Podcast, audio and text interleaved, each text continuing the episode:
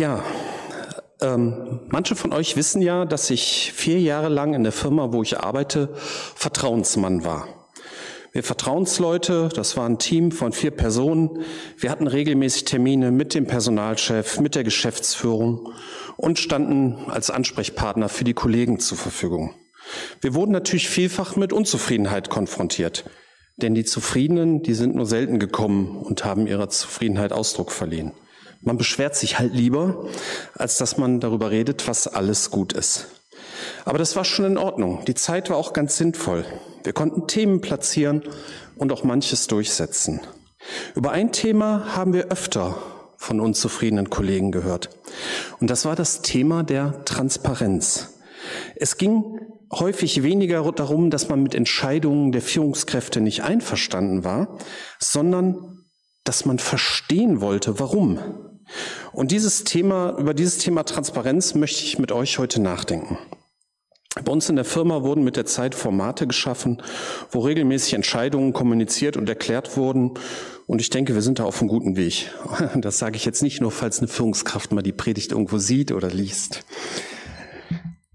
Manch einer denkt vielleicht, dass der Wunsch nach Transparenz unangemessen ist. Ne? Der Chef bezahlt und bestimmt und die Mitarbeiter haben zu spuren. Das funktioniert aber nur in Branchen, wo es mehr Arbeitssuchende als Beschäftigte gibt. Die meisten Mitarbeiter wollen den Sinn ihrer Arbeit verstehen, wo es hingehen soll und wollen mitdenken. Und das geht nur, wenn man die Strategie und das Ziel des eigenen Arbeitsbereiches irgendwie kommuniziert bekommt und versteht. Irgendwie muss Arbeit auch sinnstiftend sein. Denn dann macht sie mehr Spaß. Und fehlende Transparenz von Entscheidungen der Führungskräfte kann den Spaß ziemlich schnell killen. Und gerade engagierte Leute, die was bewegen wollen, gehen dann, was für eine Firma meistens nicht so gut ist. Ich habe mal geguckt, das Wort Transparenz habe ich in keiner deutschen Bibelübersetzung gefunden. Das ist ja häufig ein Problem, dass Sprache sich schnell weiterentwickelt und dass neue Wörter eine Wichtigkeit oder eine Bedeutung, eine Wichtigkeit bekommen, die dann in den Bibelübersetzungen noch nicht enthalten sind. Ich habe mich darüber mal mit dem Chat GPT unterhalten. Ihr habt vielleicht in den Medien darüber gehört. Das ist eine KI, eine künstliche Intelligenz, die mit vielen Daten trainiert wurde und mit der man sich so per schriftlichem Chat fast wie mit einem Menschen unterhalten kann. Faszinierend, teilweise auch gruselig, aber man kann ihn als Sparringspartner für ein Thema nutzen, der in einigen Fällen neue Gesichtspunkte zeigt. Als Quelle der Wahrheit würde ich ihn nicht nutzen. Ich habe ihn nach Wörtern gefragt, die eine ähnliche Bedeutung wie Transparenz haben und die in der Bibel vorkommen. Und dieser Chatbot hat dann den Satz gesagt, es gibt viele Bibelverse, die sich mit ähnlichen Konzepten wie Aufrichtigkeit, Ehrlichkeit, Integrität, Offenheit und Verantwortung beschäftigen, die eng mit der Idee von Transparenz verbunden sind. Passt ja so einigermaßen. Ich hatte jetzt eher so den Blick hier äh, Transparenz im Rahmen von Politik, da habe ich auch mal nachgefragt und da kamen dann die Begriffe Rechenschaft und Verantwortung. Und ähm, das möchte ich mit euch mal betrachten. Rechenschaft. Es ist so ähnlich wie Transparenz, aber irgendwie doch nicht dasselbe. Betrachten wir nochmal das Beispiel einer Firma. Man hat eigentlich nicht das Recht von den Entscheidern, Besitzer, Geschäftsführung, Rechenschaft zu verlangen. Aber wenn es möglich ist, verlangt man eine gewisse Transparenz, denn man will ja wissen, wie es mit der Firma weitergeht, ob man dort eine wirtschaftliche Zukunft hat ob dort Themen behandelt werden, die einen selber auch fachlich im Beruf weiterbringen. Ansonsten wird man sich oder sollte man sich überlegen, die Firma zu wechseln. In der Bibel steht in den Sprüchen sehr simpel in Sprüche 8, Vers 4, denn das Wort des Königs, eines Königs hat Macht. Wer könnte ihm denn sagen, was machst du da? Niemand wird einen König oder modern gesprochen einen Diktator, einen autoritären Herrscher zur Rechenschaft ziehen. Man hofft darauf, dass es vielleicht doch irgendwann mal passiert, aber meistens passiert es nicht. Und selbst in demokratischen Ländern kommt es ja auch manchmal vor, dass manche Leute, die Rechenschaft verdient hätten, irgendwie davonkommen. Wenn ich mal so in die Geschichte zurücke und mir überlege, wie viel hohe Nazis in der jungen Bundesrepublik so ihre politische Karriere geräuschlos fortgesetzt haben, es waren ja nicht wenige. Und wenn man sieht, dass ein autoritärer Herrscher ein Land vor die Wand fährt, kann man nur auswandern.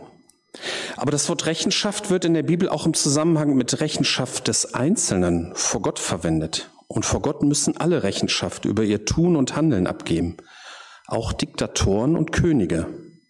In Hebräer 4, Vers 13 ist das so ganz markant beschrieben. Kein Geschöpf ist vor Gott verborgen. Alles liegt offen und ungeschützt vor den Augen dessen da, dem wir Rechenschaft geben müssen. Vor Gott kann man nichts verbergen. Wir, wir sind quasi voll transparent vor ihm. In Matthäus 12, 35 bis 37 steht sogar, dass die Menschen über ihre Worte Rechenschaft abgeben müssen, über alle Worte.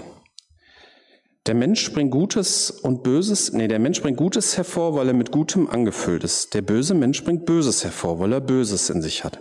Ich sage euch, am Tage des Gerichts werden die Menschen Rechenschaft über jedes nutzlose Wort ablegen müssen, das sie gesagt haben. Denn aufgrund deiner eigenen Worte wirst du freigesprochen oder verurteilt werden. Das könnte einem fast Angst machen. Aber zumindest die, die zu Jesus Christus gehören, die sind von ihm schon freigesprochen.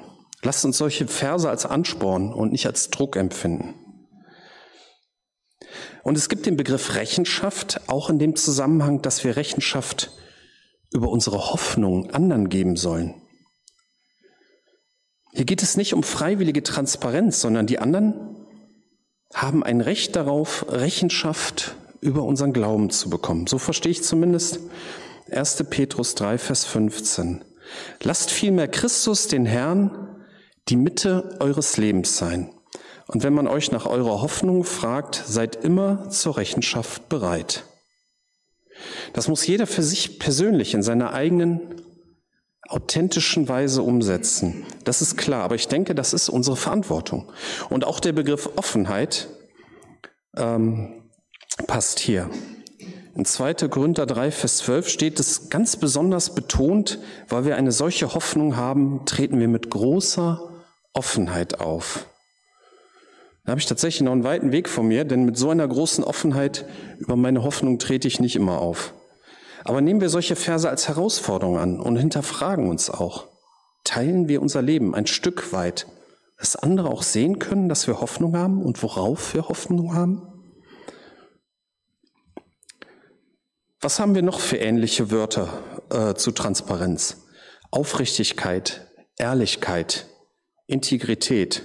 Die drei gehören irgendwie zusammen. Man kann diese Begriffe kaum trennen. Das Wort Integrität, habe ich extra nochmal nachgeguckt, äh, kommt aus dem lateinischen integer, was unversehrt, unverletzt, ganz vollständig und so ähnliches bedeutet.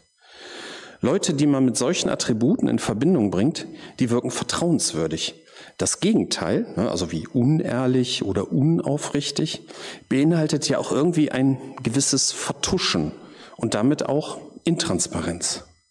Also passen diese drei Wörter Aufrichtigkeit, Ehrlichkeit und Integrität folglich auch zu Transparenz. Es gibt in 2. Könige 12 eine ganz interessante Episode, wo ein König mit dem Namen Joasch, jo, Joasch, Joasch, genau, den Tempel wieder anstand setzen will. Ne? Da ist dann beschrieben, dass dann ein Priester stellt dann Kasten auf, um Geld zu sammeln. Das wird dann immer regelmäßig abgewogen, in den Beutel ge, äh, gefüllt und dann werden damit, das wird das den Meistern ausgehändigt, die bezahlen die Handwerker und die Baustoffe und so weiter. Soweit, so normal. Doch dann kam in 2. Könige 12, Vers 16 folgender Satz. Von diesen Männern wurde keine Rechenschaft über die Ausgaben verlangt. Sie handelten auf Treue und Glauben. Hier scheint fehlende Transparenz etwas Positives zu sein. Aber man sieht hier deutlich einen Unterschied zwischen Rechenschaft und Transparenz. Rechenschaft beinhaltet Kontrolle und muss vielfach auch sein. Ne? Man macht ja manchmal auch unabsichtliche Fehler und dabei wird Geld verschwendet. Sie mussten keine Rechenschaft ablegen, aber ich denke, transparent waren sie trotzdem, denn sie haben mit den Priestern besprochen, was und wie ausgebessert werden muss, wie es nachher aussieht und was das Ziel einzelner Arbeiten ist. Ideal ist es, wenn man so handelt, dass Rechenschaft kein Problem ist. In 1. Petrus 2, Vers 12 steht es so beschrieben. Euer Leben muss gerade unter Menschen, die Gott nicht kennen, einwandfrei sein. Wenn sie euch als böse verleumden, sollen sie eure guten Taten sehen, damit sie zur Einsicht kommen und Gott preisen. wenn er einmal in ihr Leben eingreift. Einwandfrei ist äh, irgendwo ein harter Maßstab, finde ich. In anderen Übersetzungen steht rechtschaffenes Leben, vorbildlich, guter Wandel. Das klingt auch nicht einfacher. Es geht hier weder um Perfektionismus noch um das Vorspielen von heiler Welt. Man sollte eher transparent sein und sein Scheitern auch mal zugeben. Ne? Ich wurde zum Beispiel letztens bei einer roten Ampel geblitzt, wo ich dachte, ich war unkonzentriert, spät dran, war doof. Ich hätte nicht probieren sollen, noch rüberzufahren. Ein einwandfreies Leben sollte schon unser Ziel sein, aber nicht als, nicht ein Ziel, das man in einigen Wochen erreichen kann, sondern eher als Wegweiser, als Lebensgesamtrichtung. Und einwandfrei heißt nicht, dass man alles richtig macht, sondern dass man Jesus Christus immer ähnlicher wird. Auch für Beziehungen ist Transparenz ein Thema.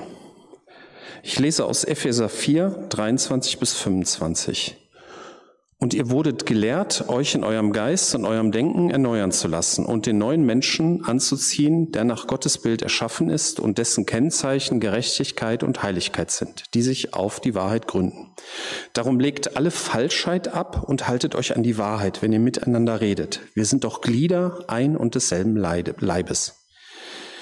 In anderen Übersetzungen steht statt legt alle Falschheit ab, steht das so ein bisschen krasser formuliert. Legt die Lüge ab oder hört auf zu lügen. Mir fiel da so eine Episode von, das ist bestimmt 30 Jahre her. Wir hatten früher noch hier Fächer im Flur und irgendein Gemeindemitglied hat dann mal eine Karte mit diesem Bibelvers, mit der Übersetzung legt die Lüge ab, in jedes Fach gelegt. Und da waren echt einige angepisst, weil sie sich als Lügner beschimpft sahen. Manch einer von euch erinnert sich vielleicht noch dran. Man darf diesen Vers nicht zu platt sehen. Ziel dieser Anweisung ist ja die Verbundenheit untereinander. Und damit sind wir beim Thema Transparenz. Zeigen wir einander, wie es uns geht und was uns beschäftigt? Man muss sich natürlich nicht vor jedem quasi nackig machen, aber wir sollten schon voneinander mitbekommen, was einen so beschäftigt, wenn, welche Krisen jemand durchlebt, welche Sorgen und welche Aufgaben. Und so können wir füreinander beten und beistehen. Mich nervt das total, wenn in Filmen Christen so immer als die totalen Vertuscher ihrer Probleme dargestellt werden. So, alle Probleme werden weggelächelt. Es gibt sicherlich solche Christen, aber mir sind noch nicht viele begegnet. Wenn wir die Falschheit wirklich ablegen wollen, dann müssen wir authentisch und auch ein Stück weit transparent voreinander werden, unser Leben miteinander teilen. Und ein wichtiger Punkt ist ja dabei auch, nichts ist gruseliger, wenn man denkt, dass man als dass man der einzige Mensch ist, der Probleme hat, weil es ja allen anderen gut zu gehen scheint. Das finde ich immer richtig gruselig. Deswegen sollten wir das Leben miteinander teilen. Ja, eine Frage bleibt noch. Wie transparent ist eigentlich Gott? Das ist natürlich nicht die einzige Frage, die bleibt, aber interessant ist sie schon. Es sind einige Stellen überliefert, wo zum Beispiel Jesus offen zu seinen Jüngern gesprochen und sein Leiden und seine Kreuzigung und die Auferstehung angekündigt hat. Die Antwort von, von Petrus darauf war ziemlich negativ in Markus 8, Vers 32. Klar und offen redete er, Jesus, darüber. Dann nahm Petrus ihn beiseite und versuchte mit aller Macht, ihn davon abzubringen. Manchmal kommen wir mit Transparenz gar nicht klar und wollen die Wahrheit gar nicht hören. Und manchmal können wir es auch nicht verstehen. Jesus redet in Matthäus 19, 1 bis 12 über Ehelosigkeit und dabei fällt auch der Satz, nicht jeder kann dies verstehen, sagt Jesus. Das können nur die, denen Gott dabei hilft. Und ich glaube, diese Aussage gilt nicht nur für das Thema Ehelosigkeit. Wir bilden uns oft ein, dass wir so viel wissen, aber für so vieles brauchen wir Gottes Hilfe, damit wir es verstehen. Eine interessante Stelle dazu, zu diesem Thema, ist auch ähm, Johannes 15, 12 bis 17. Ich gebiete euch, einander ebenso zu lieben, wie ich euch liebe. Die größte Liebe beweist der, der sein Leben für die Freunde hingibt.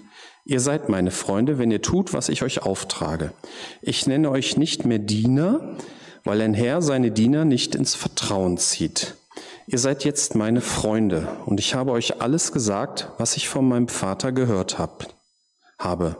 Nicht ihr habt mich erwählt, ich habe euch erwählt. Ich habe euch dazu berufen, hinzugehen und Frucht zu tragen, die Bestand hat, damit der Vater euch gibt, um was immer ihr in meinem Namen bittet. Ich gebe euch das Gebot, einander zum Lieben. Die meisten hier haben diesen Text sicherlich schon mal gelesen und diese Aufforderung, einander zu lieben, wie Jesus uns geliebt hat, ist sicherlich eine lebenslange Herausforderung und ein lebenslanges Lernen. Und diese Aussage wird wohl auch jeder Christ zustimmen.